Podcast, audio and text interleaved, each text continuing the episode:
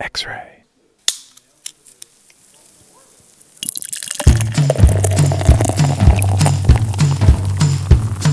It's the Beervana Show, broadcast in Portland on X Ray FM and available anywhere on your favorite podcast service. We join you from our respective homes in the increasingly wet City of Roses. Oh, I have a story about that. Uh, I'm Patrick Emerson, professor of economics at Oregon State University. With me is Jeff Alworth, and this will become very important in a moment, the author of the newly released Beer Bible Second Edition, for which Jeff is on a world tour. Although you're back in Well, yes, and if by world you mean national, correct. Yes, that's. I mean, in COVID days, that has to suffice. yeah That's right. If you got into the outskirts of your own city in COVID times, it was a world tour. Exactly. uh, hi, Jeff. Welcome home. Welcome home. Thank you. I've been here for uh, 48 hours, and I'm off to Minneapolis in the morning. So there you go. Wow, Minneapolis. The Twins. Yeah. Uh, uh, uh, uh, you gonna hit St. Paul too? Well, you know, one of those outskirts. Uh, COVID's over, right? So I'm going to Yeah, I'm going to St. well, Paul. You might as well just go to both, man. exactly. All and right. then you know where I'm going after I go to Minneapolis? Oh, you're not gonna tell me Madison, Wisconsin? On Wisconsin, on Wisconsin. Punch right through Yes. It's uh, it's Down it's back to touchdown every touchdown time. every time. oh, we're proud Badgers. yeah, but the Badgers I'm- stink. They do, they do. Yeah. But I'm taking my hat and I'm going to wear it proudly when I'm at Giant Jones in three days' time. Uh, and yeah, I haven't been back to Madison in a dog's age, so I'm looking forward to it. That's the only thing that makes me really jealous. Uh, Yeah. So say, say say hello to my sort of kind of hometown. Sort of. Yep, you have 17 of them. It's one of them. I'll say I know, It's hello. one of my, that's a good point. It's one of my hometowns, but one that I haven't visited since 1994. I think I discovered. So Yeah, I think 95 was the last time I was there. So yeah, yeah, which is Amazing. ridiculous. it is. Um, yeah. So, uh, by the way, uh, when I said the increasingly wet city of roses, it has been raining. In fact, it poured. There was one period today where it hailed, but but also a period where it poured. And I think I somehow accidentally left my uh, my sunroof open a tiny crack, and I had it parked. I was playing soccer, got super drenched playing soccer. Got back into and you thought, oh man, I'm going to get back into my dry car. got in my car. Well, it was dry when I got into it, and then when I kind of started going, all this water started pouring down. I think it's those Oh, have little drain holes, but I like overwhelmed them or something. It was like coming out from where the um, rear view mirror attaches to the to the top of the. Anyway, anyway, I was just Yes. like You water was pouring all over me, and I thought, oh yeah, this is Oregon. So I have a weather uh, related update, uh, which this podcast will probably not be broadcast for like 10 days. So um, just temporal, you know, tip there. But anyway, uh, when I went to the East Coast, so it, it's it's fall here. We had a high of 57 today. Yeah. I got to the East Coast, it was 80 degrees. It was sunny and 80 degrees. It blew my mind, and I thought, uh, I just went back in time to the summer, and it's going to be when I get to uh, the Midwest. It's also going to be tomorrow's going to be 80 degrees in Minneapolis. Really? Yeah, I read Yeah. something about how the East Coast is going to basically be summer until you know December or something like that. Yeah, it's very weird, and I'm so excited that we're having the rain back and the clouds and the wet and the the moss is starting to green up, and it's Yeah, it's super good nice times. as long as you keep your sunroof open. that's right. Well, now you know you just for, for five months you just were blasé about all that. Well, that's Now the thing. I actually never use my sunroof. Like never. It just. I mean, I, I try not to. I prefer not to buy one if I could, if I had the choice on a car, because I just honestly don't touch it. So I don't know how it got cracked. I have no idea. Uh, but that somehow happened. I paid the price. All right. Indeed. So, uh, tell us where where you have been and how it's gone. it's been uh, exhausting, delightful, enlightening. Um, these things are always unexpected. Um, I met new friends. Uh, I, I'll tell you the story about the podcasts that we're about to listen to coming up. It was also one of those amazing kind of tales. But uh, uh, the places I've been is I, I went to the East Coast, so I flew into JFK. Uh, readers of my blog will know that that was not an a easy flight. Yeah, I got there. Eventually, uh, took a ferry out to New Jersey, went to Carton Brewing. Uh, then I went to Bonn Place in Bethlehem, Pennsylvania. Then I went to an Irish pub in Metuchen, uh, New Jersey, where John Hall presented me with a proclamation from the mayor of Metuchen welcoming Oh, me yeah. there. Awesome. That's going right up on the wall. Jeff Alworth Uh, Day uh, in uh, Metuchen. That's right. It's uh, yeah, it's quite a thing. I have the actual proclamation. John read it at that event. Um, nice. Went back to New York City to a new brewery in Manhattan. Uh, that was that was really cool, and it turns out the cool. brewer, yeah, the brewer there, Joe Correa, uh, has listened to us uh, on the podcast, and he has been a reader of the blog for a decade, and he worked at Rogue for a time. Ah, So it was like meeting a friend there. That was very cool. And then I was at in Baltimore, Maryland, and I don't want to step on that because that kind of leads us into today's podcast, and I'll give some more info on that later. But it was um, it was quite a quite a trip. I think what makes it uniquely yeah, that sounds both wonderful and exhausting. Yeah, yeah. It's like one one day next event, one day next event, and so you know it. You do have to really pace yourself, uh, Yeah. eat well, and pace yourself. I was gonna say, if everybody wants to wants to show you their beer, have you Yep. sample their beer? So you gotta be, you gotta be ready. Yeah. you gotta be ready for that. so I think that's what Guinness Yep, was trying you gotta- to yeah, yeah, That's- you- that's you Any, gotta- I anything, mean- anything particularly stand out, by the way? Speaking of beer, history, uh, Yeah, so a beer that uh, will be in your would, would live would dance in your dreams Mm. was at brand. Bonn Place in uh, Bethlehem, PA, where they do uh, traditional um, UK styles, among others, but they do some lagers too. They even had a fresh hop beer on, but um, their kind of flagship go they do a mild kind of flagship go to is a cask bitter called Mooey and um, it is something. It is very very nice. It's actually uh, made with American hops, so it Ah. has it tastes a little bit like modern cask ale in the UK, but it's I don't know, it's around four percent, maybe a little bit less. Um, full of malt character. Um, everything about it is completely traditional, except that the the the uh, hop character is a little bit uh, brighter, a little bit more aromatic than you would expect in you know something like a like a Fuller's or a, Right. a Landlord, something like that. Yeah. But very English, very English. Like y- you know, you somebody flies in from London and tastes that, and it's going to taste like home. and in Bethlehem, PA. So the punters Bethlehem Bay, yeah, are, are down with the British styles there. That's awesome. And Yeah, they serve it. They serve it on cask. they serve it on cask. When I walked up, uh, Gina Masotto, one of the two founders, with her husband Sam, uh, poured me a pint, and we were off to the races. And it's one of those really cool little brew pubs that is a a, a local gathering spot. It's a like a local for a lot of people, Yep. and so a bunch of the people there were just, you know, walking in every day and, and drinking the beer. And and Sam started out serving a bunch of really wild stuff on cask, and then slowly dialed it back and dialed it back and dialed it back. And at one point, he released uh, um, his mild on cask, and it was the fastest selling thing that he'd ever released on cask. And he knew he had, he had then like slowly Training brought his- people. Yeah, exactly. What a great, yeah, what a great story. it's very cool. Teach it's uh, yeah. Yeah, you get them you get them the, through the back door, uh, and it, yeah, it really worked well.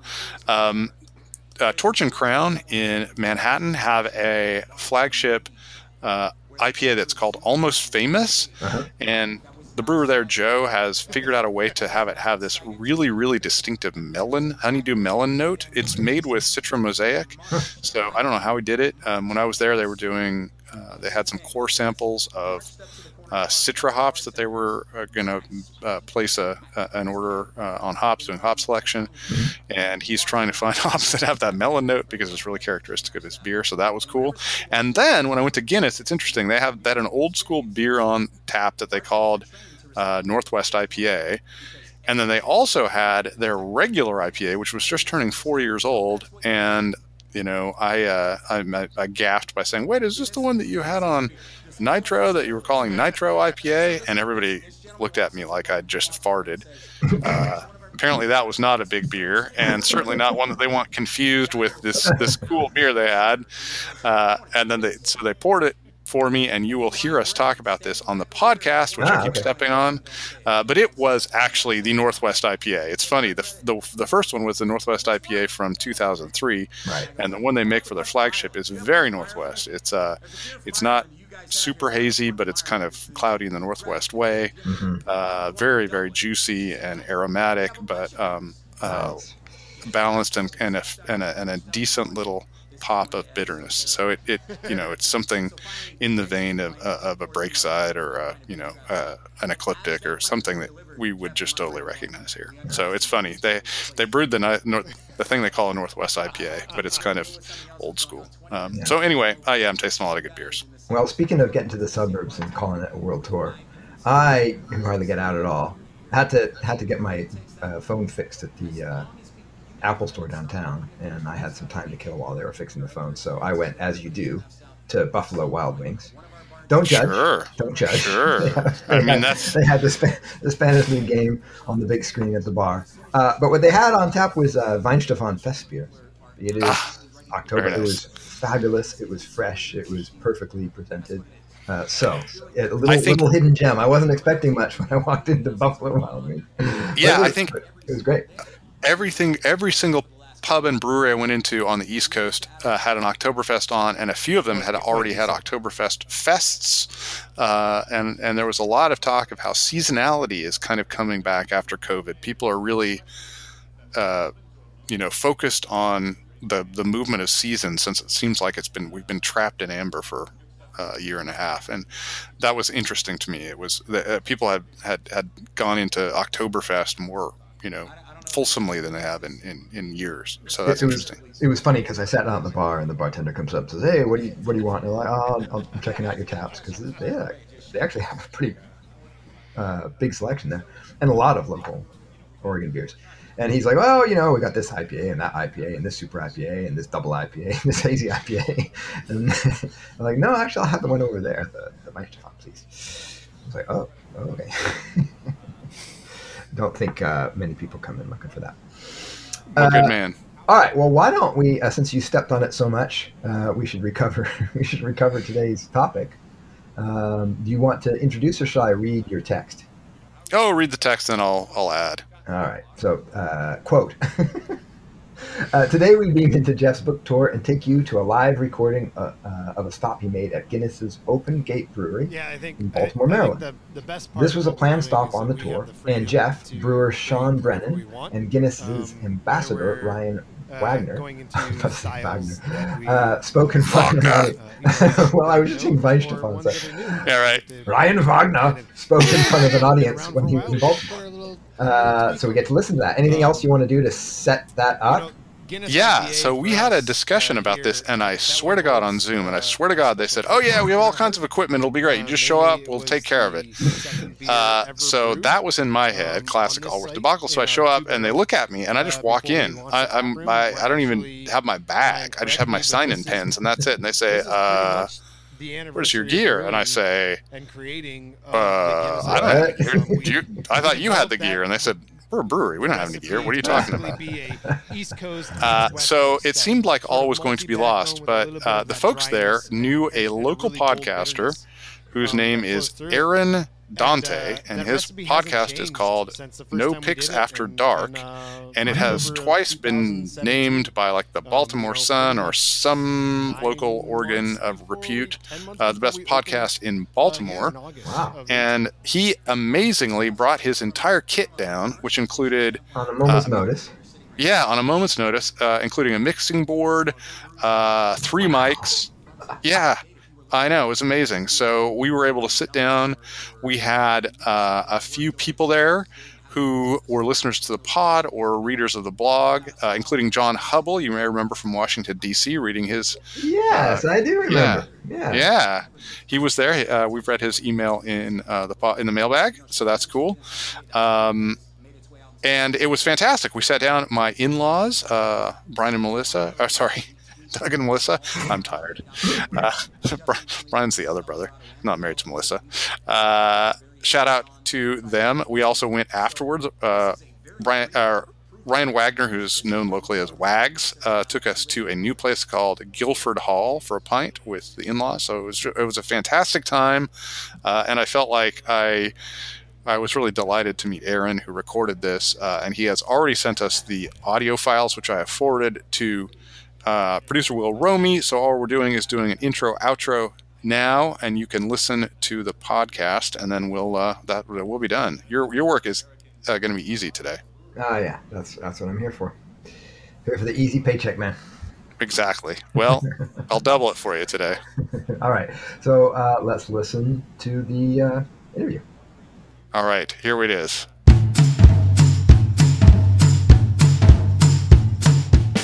So this podcast is uh, typically situated in Portland, Oregon, which is very far from Baltimore, Maryland, and most of the people who listen to the podcast in our part of the country will have never been to this facility. So I'm sitting here looking at uh, what I learned when you started this place were called rick houses, uh, and we're sitting actually in a former rick house. So one of you two want to talk about uh, this facility and what those are and how you got here and what's going on?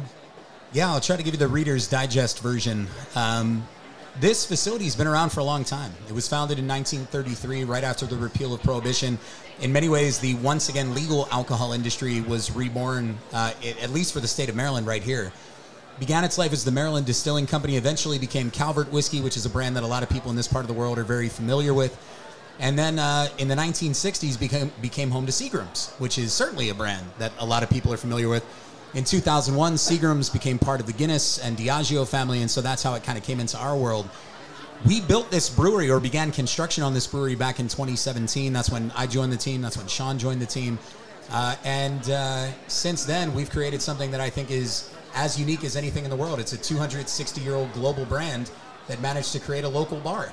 Uh, if you look around here, you're not going to see too too many people that are traveling from out of state or from, from out of this part of the world. I think almost everybody that's sitting here with us today is, is from within 50 miles, and uh, that's something that's that's pretty remarkable. Many thumbs up to that comment, so I Many think we're right. thumbs up. Yeah, and to Sean's credit and the rest of our brewing team's credit, in, in just over three years, more than I think 275 unique beer recipes. We're changing every day the way that people perceive Guinness because Jeff, as you know well know, for many people Guinness is not a beer. Or excuse me, it's not a for the brewery. It's a single beer. Wait a second, it's not a beer. We- we- Something changed. I'm, I'm confused. For many people, Guinness is not a brewery; it's a single beer. And so, what we try to do here is remind people that hey, Guinness has been innovating. They've been creating. They've been working with different styles and different processes and different ingredients for the entire time we've been in business. So what we're doing here is not necessarily new. I think what is new is the type of creativity, innovation, eclectic uh, work that we do here at the brewery, which is kind of the heart of American craft beer. That's what we get to do here every day. Okay, I want to come back to that, but I'm I'm curious uh, to talk a little bit more about the facility.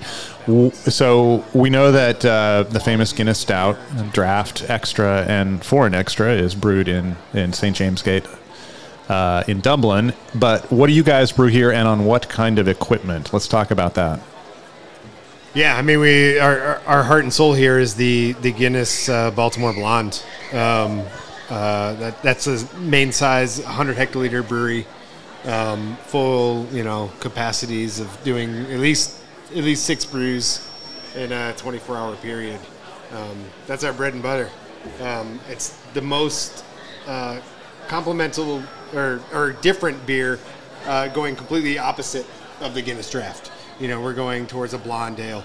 Um, nice uh, bouquet biscuit, uh, biscuit flavors with this nice sort of citrus uh, floral bouquet that, that, that falls with it. And it, so you have.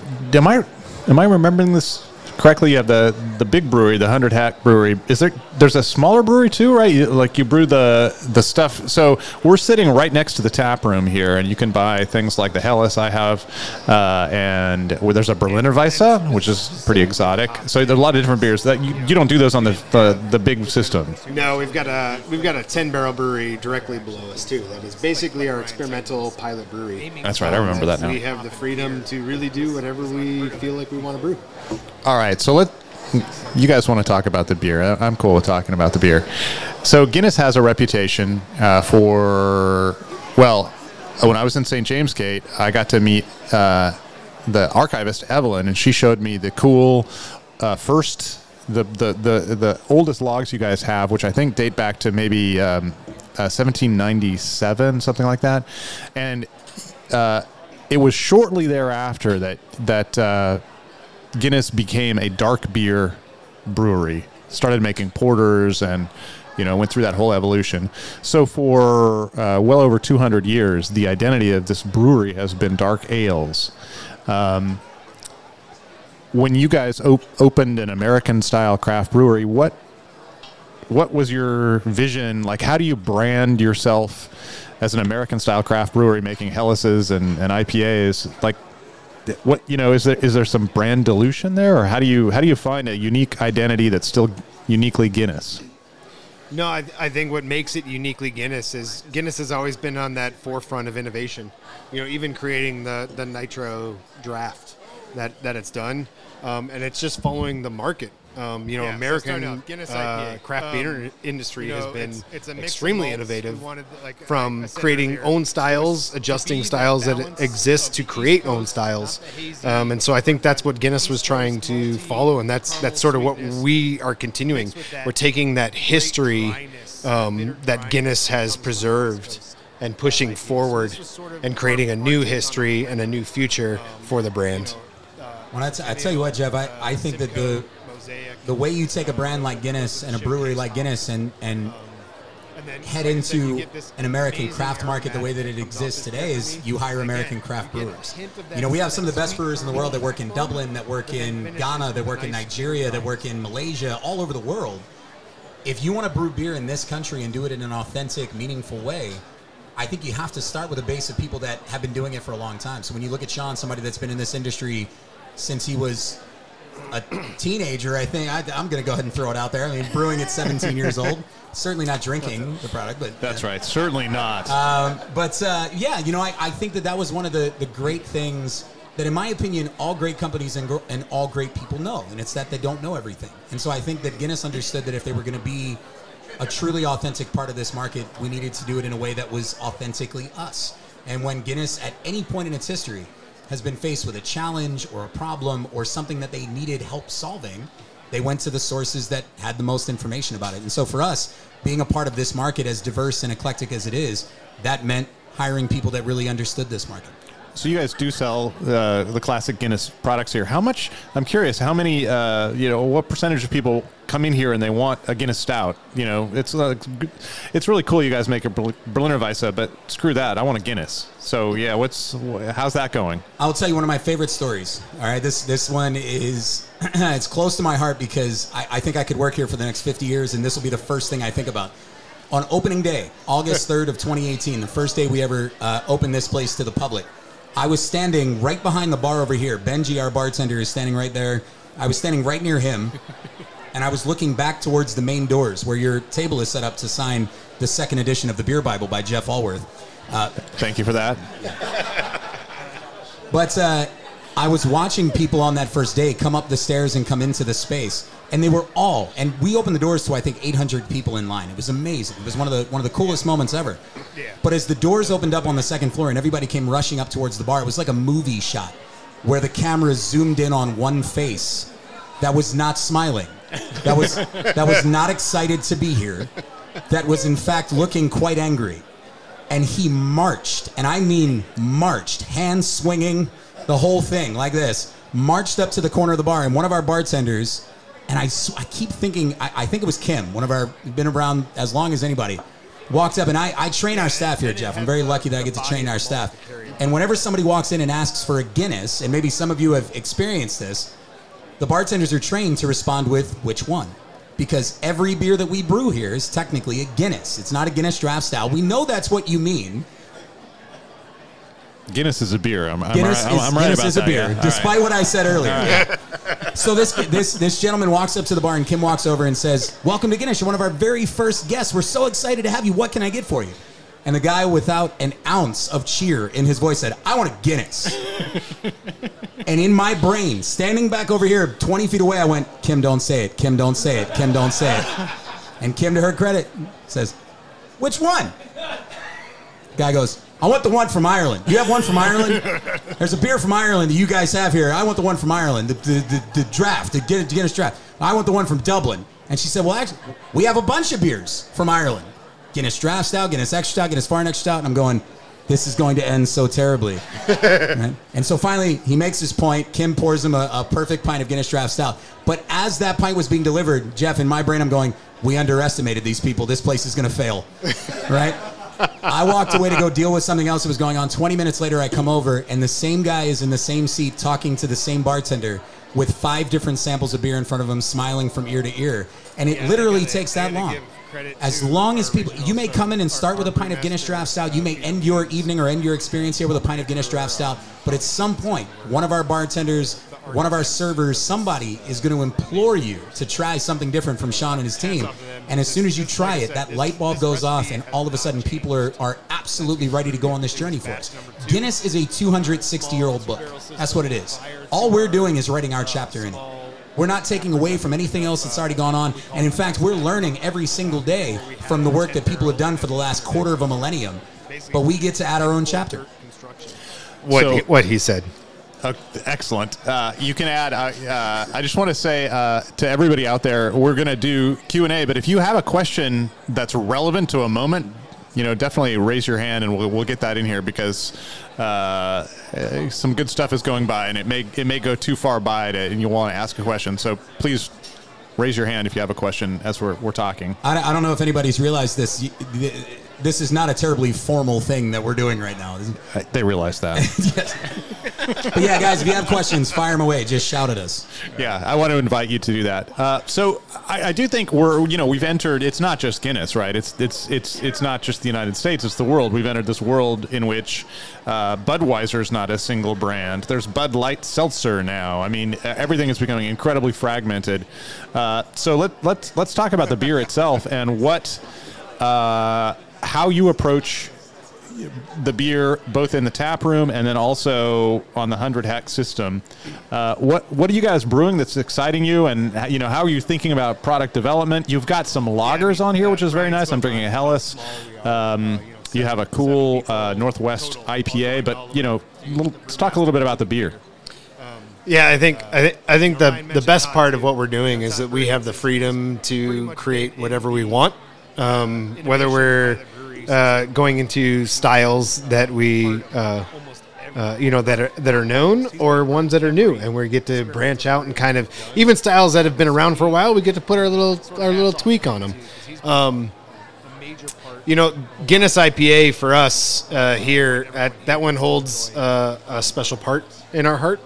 Uh, mainly, it was the second beer ever brewed um, on this site in our two barrel uh, before we launched the tap room. We're actually, Ryan, correct me, but this is this is pretty much the anniversary of brewing and creating of the Guinness IPA. Um, we we developed that the the recipe to basically be a East Coast meets West Coast, that sort of multi backbone with a little bit of that dryness and, and, and a really bold bitterness um, that flows through it.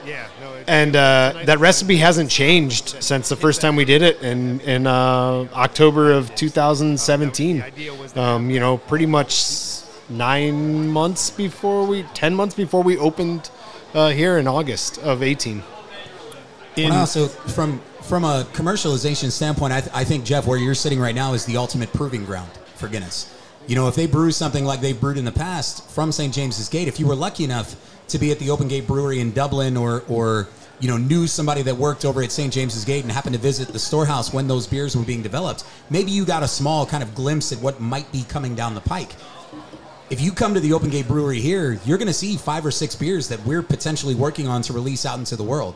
So, you know, Sean mentioned Guinness IPA. That's a beer that has made its way out into the world in kegs, uh, hopefully at some point soon in cans. Salt and Lime Ale is a beer that we tweaked and worked on multiple times, made it out into the world.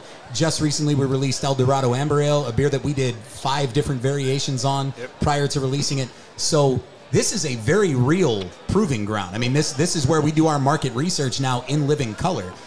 So IPAs really, and again, holler if you have a question. Uh, IPAs really are, are dominating American tap lists, but you don't actually have that many on. I was really surprised when I walked in today that uh, maybe I had like two or three. you know, I don't know how many taps you have, maybe, you know, a, a dozen or two. Uh, so, uh, a typical American I think- I think or brewery, you're going to find half of the beers are going to be some variety of hoppy American style ale. So, I'm, uh, again, uh, for us on the West Coast, uh, things are regional. I'm wondering, are you following, is that a Maryland? You know, is that kind of where Maryland is, or or uh, what's going on with that? I think I think our president uh, Nuno, who Jeff, I think you've met. Nuno, or, or if you haven't, I, I highly encourage you to. I don't think I have. You you got to meet Nuno. I think Nuno would tell you that we're not trend followers, we're trend setters. That's the that's the Oh, I line. see. But uh, That- no, that- what I would say also is that you caught us the weekend after Oktoberfest. Ah, so we've got yeah, we got a lot of lagers on. We have certainly, and, and again, if we've got some regulars here, and I know uh, one of our most dedicated regulars is up at the bar right now, getting another beer to come back out and join us. Um, IPAs are really very much at the core of what we do, much like uh, you know across the country. But we've got enough room, we've got enough uh, experimentation capability that we can balance our list. Uh, I think as well as anybody. And so you see a, a farmhouse red ale brewed with Brettanomyces. You see the German lagers that are on the, the last few kegs from what was a very successful Oktoberfest. I also love the fact that our core beers are a white ale, an IPA, a milk stout, an amber ale, and a blonde ale. I mean, there there are beers that are going to be here no matter what. Um, IPAs, if you show up, there might be three or four or five IPAs as Benji brings out uh, Guinness IPA fresh out. Of, goodness gracious, look at those. All right, here we go. Yeah. Um, so uh, the short answer, Jeff, is that you caught us on a bad week if you're looking for IPAs. But don't worry, Galaxy IPA, Northwest IPA, lots of IPAs are coming up. Okay, so it's not just a. Uh, this was a, a quirk of timing. Well, I, I am curious though, uh, where I, you know, where you see IPAs uh, here in here in Maryland on the East Coast and nationally. Uh, what do you, you know, wh- what are people looking for in terms of IPAs here? The hazy thing has been uh, chugging along for quite a few years now. Is that is that flagging out here? Is it gaining strength? What where, where are we? in you know, when you're looking to do IPA development, what are you what are you looking at? Uh, I mean, for, for the brewing thing, I mean, IPAs are IPAs. Hazes are going to be around. You know, everyone thought they were a, a trend that was going to dissipate, but I mean, ho- hops are hops. The more unique hops that keep coming out, um, the more unique the IPAs and everything are going to be. I think for us, we're just looking for um, all of the styles, really, um, but just keeping that balance, not doing over, you know, not overdoing it. Um, you know, I remember, God, I don't know, eight years ago when when IPAs was all about IBUs. You know, if you didn't pack as much IBUs into a beer, it didn't matter. Um, for us, it's it's just more about uh, balance and uh, sort of the the quality of the beer to the consumer drinking it. Yeah, go ahead, Ron. Yeah, I was I was just going to add what what's amazed me and Sean, you've been in this industry a long time.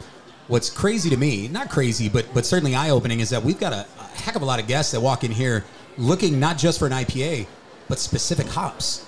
Like, oh, do you guys have a Galaxy beer on right now? And and I mean, Jeff, think ten years ago, Yeah, that yeah, was not crazy. something that would have happened, right? So so not only are people invested in IPAs and looking for, I mean, hazy is certainly a buzzword. Everybody's looking for a hazy IPA, a juicy IPA, whatever you know, whatever their the buzzword of the moment is. But there is, I think we're living in a time right now where the beer consumer in general is as educated on beer as they've ever been. And so I think that gives Yeah, us that's uh, been, that's, it's an incredible that's sort of been the responsibility because it's evolution of my not just about Um, can we make great beer, and luckily Sean and, and, and the team make incredible beer, but it's also about training our staff, making sure that they can talk Like, uh, you- not you just to the most educated, but also to the least unless it was educated beer consumer, right? We want to be able to share these beers across the spectrum of people that come in here, because this, frankly, is a brewery for everybody, not just if you're a hyper beer nerd. went that full Uh, you know, no matter what your education level is on beer, we want to share these beers with you. Yeah, and spe- specifically with hops too, because you know you didn't have the general consumer telling you the flavor profile of what they're actually tasting. Like like like Ryan said, you know, aiming for that specific hop in a beer was was unheard of before. You know, I don't know, six seven years ago. Yeah, totally.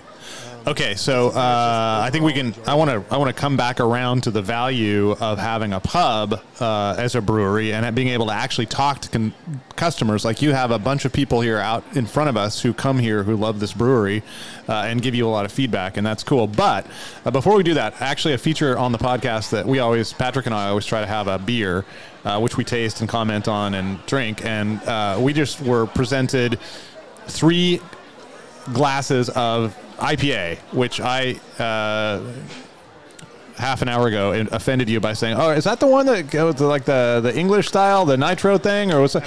So I don't even. I, I apparently don't even know what beer we're drinking. So let's let's. Let's walk people through. So, keeping in mind that this is a podcast, right? So, uh, no one who's who's uh, who's listening is, is tasting this beer. So, describe this beer, what it looks like, what it smells like, what it tastes like, and let's let's break it down. What what it? Let's talk about this beer. I'm, I'm going to defer to Sean, but what I will tell you is this is freshly brewed, freshly kegged about two days ago. And when I just held this beer to my nose, this is my favorite beer we brew, Jeff. All full. Full disclosure, this beer smells so freaking good right now. But Sean, I'll, I'll defer to you. Yeah, so starting off, Guinness IPA. Um, you know, it's it's a mix of malts. We wanted, like I, I said earlier, it was to be that balance of the East Coast, not the hazy Northwest, but the East Coast malty caramel sweetness mixed with that great dryness, that bitter dryness that comes from the West Coast uh, IPA. So this was sort of our our take on a blend of it. Um, you know, uh, Centennial, uh, Simcoe, Mosaic. Um, those are the, those are the showcase hops. Um, and then, like I said, you get this amazing aromatic that comes off this beer for me. And again, you get a hint of that that sweet caramel backbone, but then finishes with a nice bitter dryness that comes off it. Yeah, and the, the color in the glass as well is something that's always been very striking to me. That kind of golden orangey color. Uh, not a hazy IPA by any stretch, but certainly not clear. There is some. There's a bit of, of there's a bit of haze to it, but not in the way that I think a lot of people would think when they think of a hazy IPA. Um, and the the best comment I can give this beer is uh, working with these guys on beer quality and making sure that our beers are always represented well. There are times where I'll walk up to the taps and, and talk with our staff, and I'm going through the beers that we have on the list. Like, well, that one's brand new. I should give that a try. This one's been around a while. Let's double check to make sure that one's doing well. And as I'm waffling back and forth between five or six beers, almost every time our bartenders will look at me and go, "You want to get us IPA?" I'm like, "Yeah, yeah, that's what I want. Thanks very much." Yeah, so uh, early on, uh, when I came here, you had me talk to uh, folks about some of the beer and just kind of rattle on, and uh, we did a tasting, and it was really, it was really nice. And one of the beers that you pulled out was what you call a Northwest IPA. And for the listeners, uh, many of whom are in the Northwest, what I would say is that IPA was a Northwest IPA from 2002. And this actually is really characteristic of the way we make Northwest IPAs now. This is much, much more like an, uh, what uh, what we would consider a modern uh, Portland IPA. It's so it's it. Our beers have looked like this for 25 years, so it's not quite hazy, but it's certainly not clear. It's not, but it's not opaque. Uh, it has incredible aromatics, and it's got a fair amount of citrus in it. And you know, the nose is pretty citrusy, so it's for folks like me, it's a very familiar aroma. I'm actually not getting a huge amount of mosaic, which I love. That's awesome. It's much more um, uh, grapefruit orange, tiny Yeah. hint of pine, Yeah. but not so much. Nope, completely agree with you. And then uh, quite a bit of bitterness too, which is nice. So it's it's uh, one of the things that's really nice about a beer that has this, these aromatics is you get it in your mouth and it's got the structure of bitterness to support the aromatics that you're getting. So you get that kind of complementary flavor profile, which is really characteristic of the Northwest. And it's it's I, I mean honestly. That's why we make these beers because that's how we like those beers. Yeah, and, and it has the, the body of the malt to carry all of that. You know, Yeah, malt actually exists. Uh, unlike in San Diego, where it's just it's you got to have it for the alcohol, but you you want it out of the way so that those hops can blast you in the face. Yeah, uh, yeah no, you can actually uh, uh, get the both the flavor and the texture of the malt here. It's a really nice beer. And, and again, this is not the the nitro. I I, I, mean, I made that. This uh, is not Nitro IPA. I will say, man, this, this is one of those beers that, frankly, I think early on when we when we first opened, this was a challenge. You know, this for for our guests. These these were people that were coming in expecting one thing and getting something that, frankly, was on the complete opposite end of the spectrum. And to see the success of this beer, how the numbers have continued to grow inside the tap room, um, the you know, it's four. I can't believe it's four years old. You know, Sean mentioned that earlier. This is a beer that, in our eyes, or at least in my eyes, is still a baby. You know, we're still kind of figuring this one out and making people aware of it. Um, but it's also just a fantastic beer, and it, you know, it helps to talk about beers like this when you believe in them personally. Because I think too often in this industry, you're selling something or you're talking about something that you you don't have a passion for, you don't believe in, and it's very easy with a beer like this to go out and say, guys, give it a shot. Like, just try this thing and let me know what you think because it's it's something worthwhile.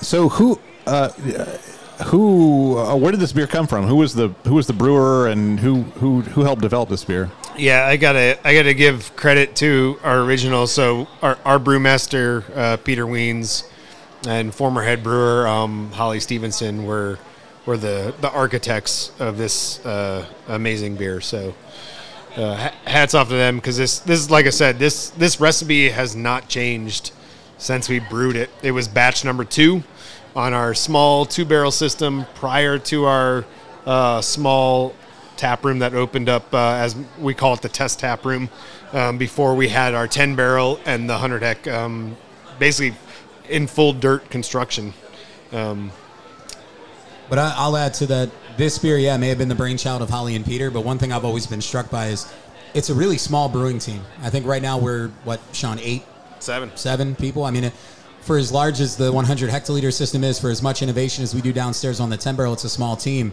And something that's always struck me is that whenever I, you know, a beer comes up to, to my end of the equation on, on the taps, I'll talk to Sean or talk to our brewer Todd. Whose idea was this one? And there's always a different answer, you know. and- Right, and, yeah, and I, yeah. I don't mean that in This, a negative this way. is I mean, the secrets of the uh, brew house is yeah. There's rarely a single author, isn't that right? Yeah, I mean, Yeah. it's it's a collaborative effort in the truest sense of the of the word. You know, it's I often joke with Todd that if uh, on the ten barrel, because Todd is the one who's brewing on that ten barrel most often. If the beer's really good, it's because Sean designed the recipe, and if it didn't do very well, it's because Todd brewed it.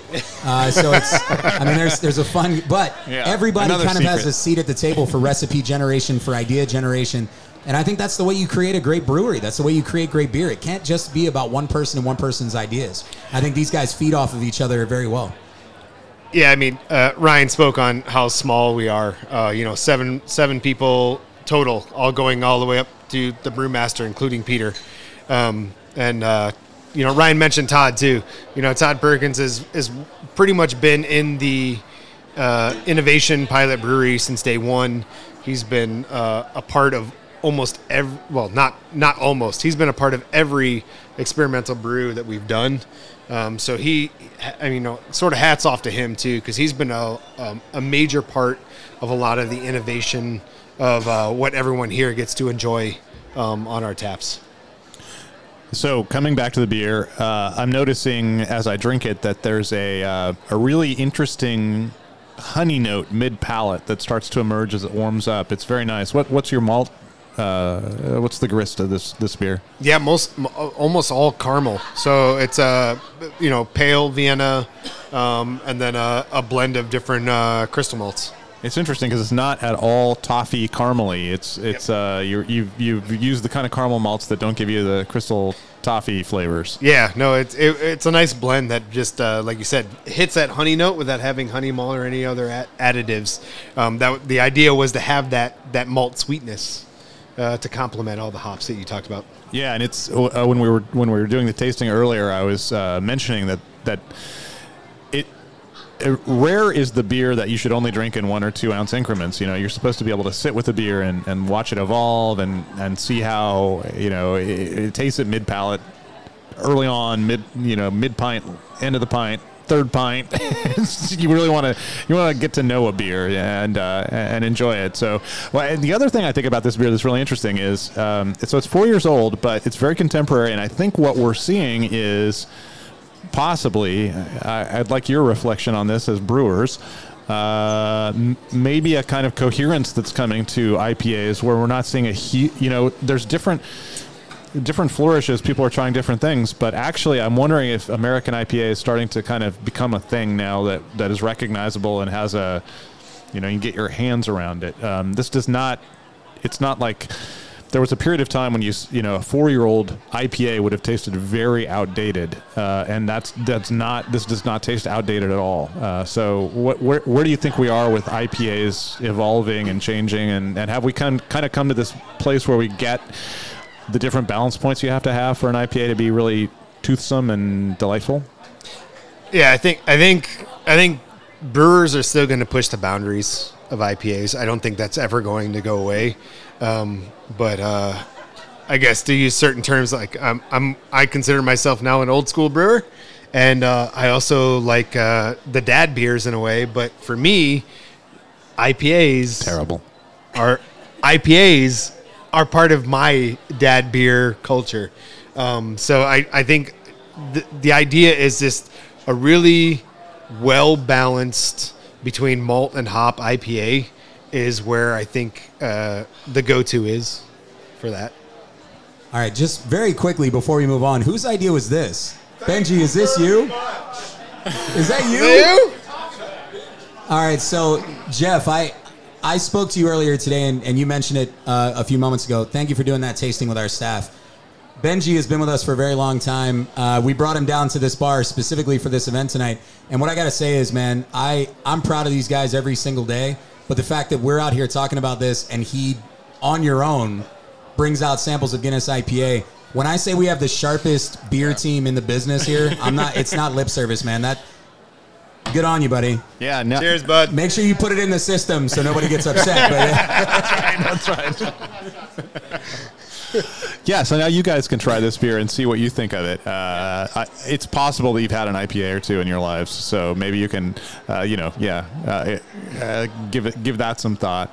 Well, so, one real quick, Jeff. Yeah. One thing you said earlier when we were talking with Oliver Gray, our our wayward uh, marketing manager, um, he mentioned the word when we were talking about the evolution of IPAs, homogenization, and I loved your response to that, which is it's not a homogenization. We're just figuring out what an American IPA is right now.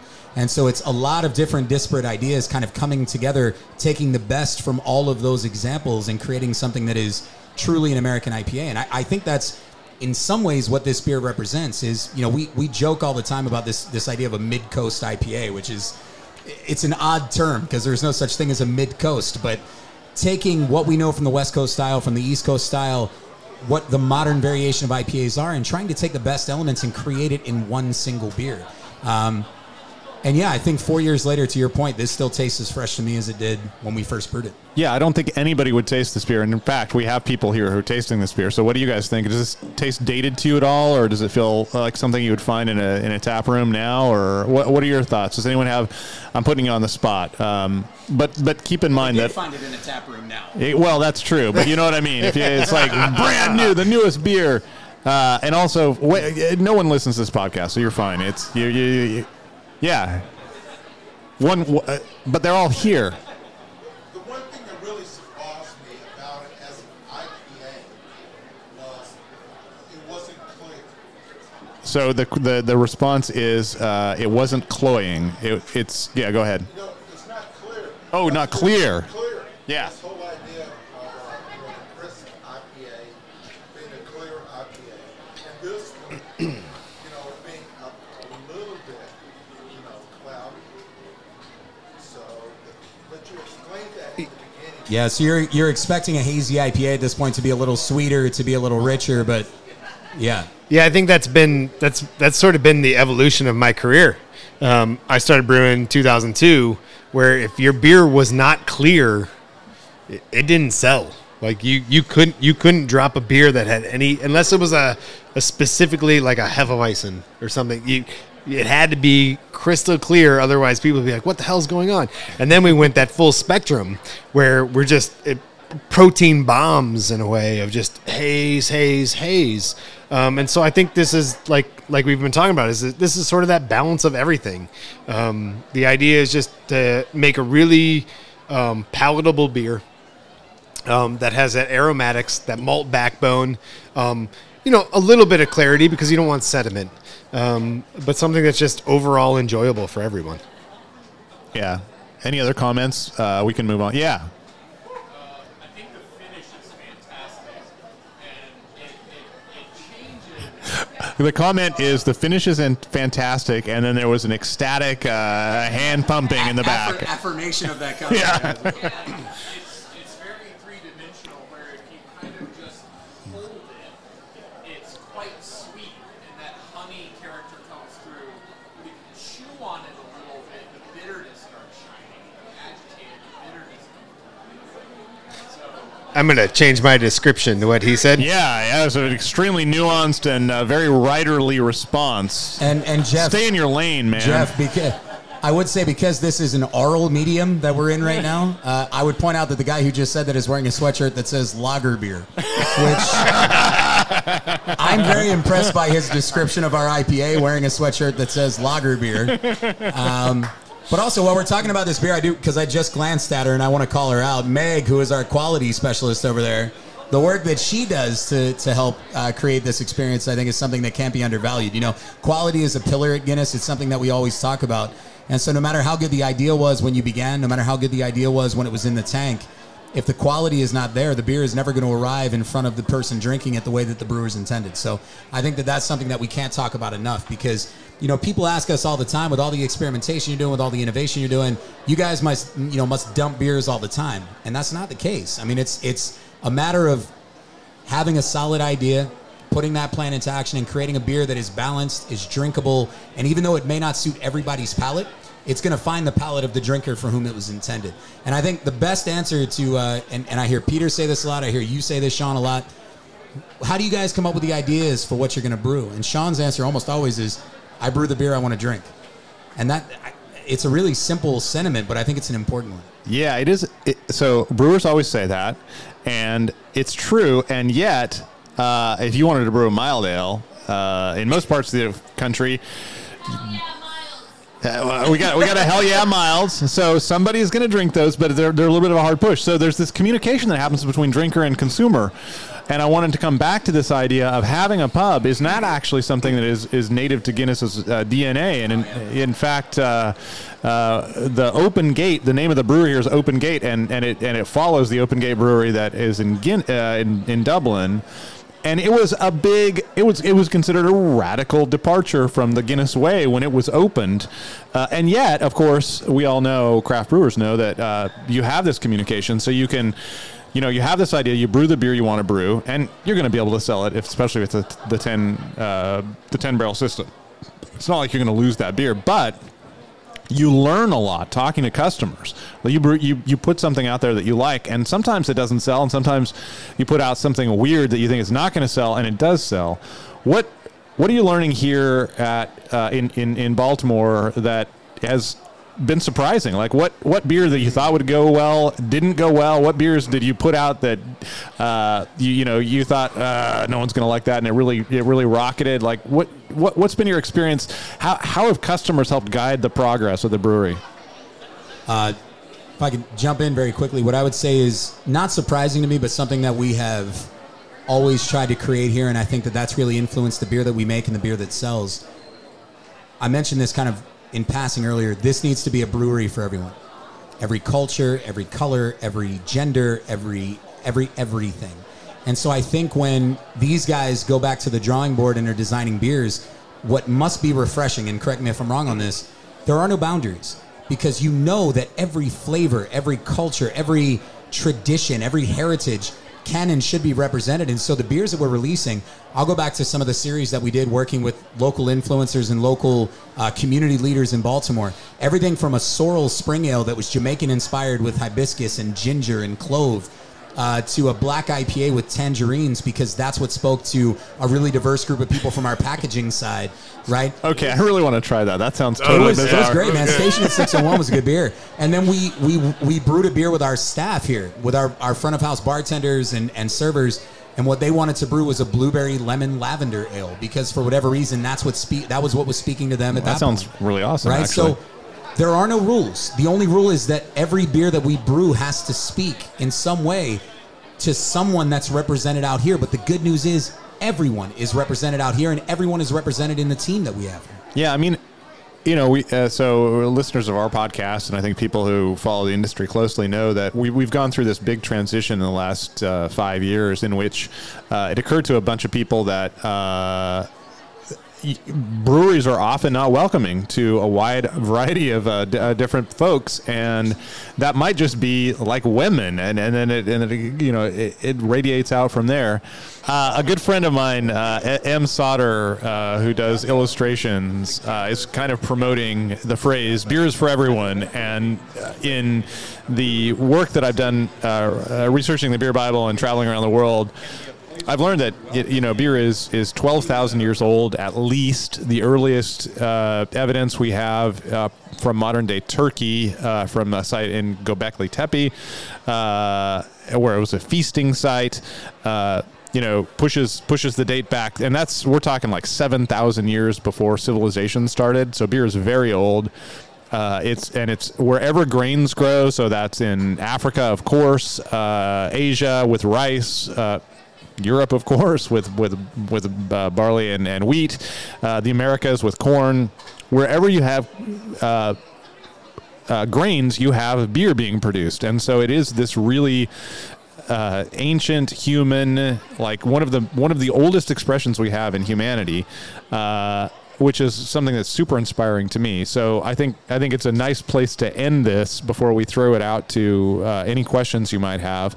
But um, it's uh, it's it's uh, you know people who listen to my podcast and who read my blog know that Guinness has been a sponsor of mine for a long time. And at first, I, I just was not that connected to Guinness and just uh, uh, you know sort of admirer. Uh, since then, I've been here. I think this is the fourth time I've been in Baltimore. I've been to Dublin. It does feel like a homecoming. I'm really delighted to be here. Uh, we need to give a shout out to our production, uh, our producer, I was I was about to do that. I got you, Jeff, right Yeah. here. So the the number one podcast in Baltimore, by the way, you're you're being you're being usurped a bit, Jeff. I, I'm glad that Beervana is here in Baltimore, but the number one podcast in Baltimore is No Picks After Dark with Aaron Dante. And uh, today, two years in a row. Thank you, Aaron. awesome. Um, but Aaron was kind enough. He is very much a friend of the program down here. When we needed somebody to come down and help us record today, uh, Aaron jumped at the opportunity, and, and he's somebody that I have a, a ton of respect for. And uh, if anybody out there is listening, obviously you're a podcast listener.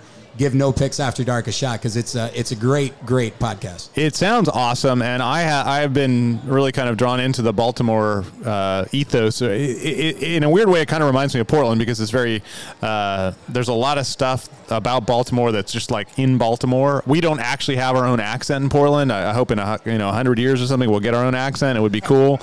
Uh, but Baltimore, in, in some ways, really reminds me of Portland. In you know we always talk about parochial or insular as a bad thing, but it's what gives culture and, and identity. And so I'm actually delighted to learn about this podcast. I'm going to be a listener. So thanks a lot. I really Well, appreciate the, this. the one other thing I'll add before we before we go to Q and A is uh, Portland now has one of the best things about Baltimore.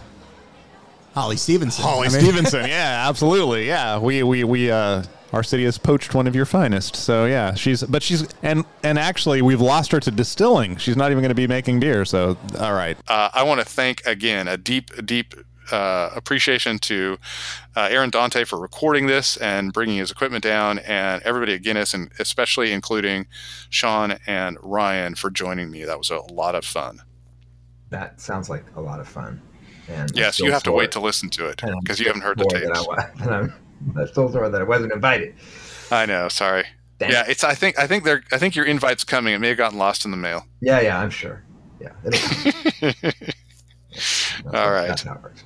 All right. Uh, a few words going out. Please subscribe on Apple, SoundCloud, Spotify, Stitcher, or wherever you get your podcasts. And don't forget to rate us. Five stars, please. That helps other listeners find the show. We'd love to hear from you, so please send your questions or comments to jeff at beervanablog.com or on Twitter at beervanapod or on Instagram at beervanapod. The problem is Instagram, I don't use that regularly, so uh, if I don't respond right away, or Jeff, yeah, Jeff's got it now too, so you should respond right away, Jeff. Yeah, we'll try. We'll try. You know, we're old men. We got way too many social media accounts. The we'll do the best the we can. thing, but then it all went down the other week, the other day, so you know. I It's guess, true. I guess now or the other week. Uh, so you can't rely on Insta anyway. All right, Uh, uh, Jeff right. blogs at the Beervana blog. By the way, Jeff, congratulations. The best beer blog in the world. Well, I think it's like a, a, a Academy Award, right? An Oscar. yeah, it's not really the world. It's the North American Guild of Beer Writers. So, Close, close. but everybody, everybody in the world enters, and I always get beat by some foreigner. Damn it. Really? Is that true? Well, not always, but No. but, But I mean, but but I mean, but it's a it's a it's a global award, even though it's awarded in in, in, North America. Yeah, it is actually global, and in fact, There you go. uh, two of the biggest winners were uh, Irish expats living in uh, Belgium who oh, followed. those bastards. Yeah, they followed women there, and uh, they won like half the awards. So you know, Ah, I know it. Luck of the Irish. Well, as I said before we recorded, uh, you're like Mar- Marty Scorsese. It took them a while, but they finally rewarded the true class. I'm the Marty Scorsese of beer blogging. The I like Marty it. Scorsese beer blog. so congratulations for that. So you blog at the Beervana blog. You tweet at Beervana. And you tweet at Beeronomics. Do indeed. We have All right. nothing to cheers with because we're not actually. I have tea. I have my nice hot cuppa here. Excellent. Yeah, it's it's uh it's it's getting late on a Sunday night, and I got to get up and go to Minneapolis tomorrow. Right, So I cheers my myself. beer. All right. Cheers, chef. Cheers, Patrick.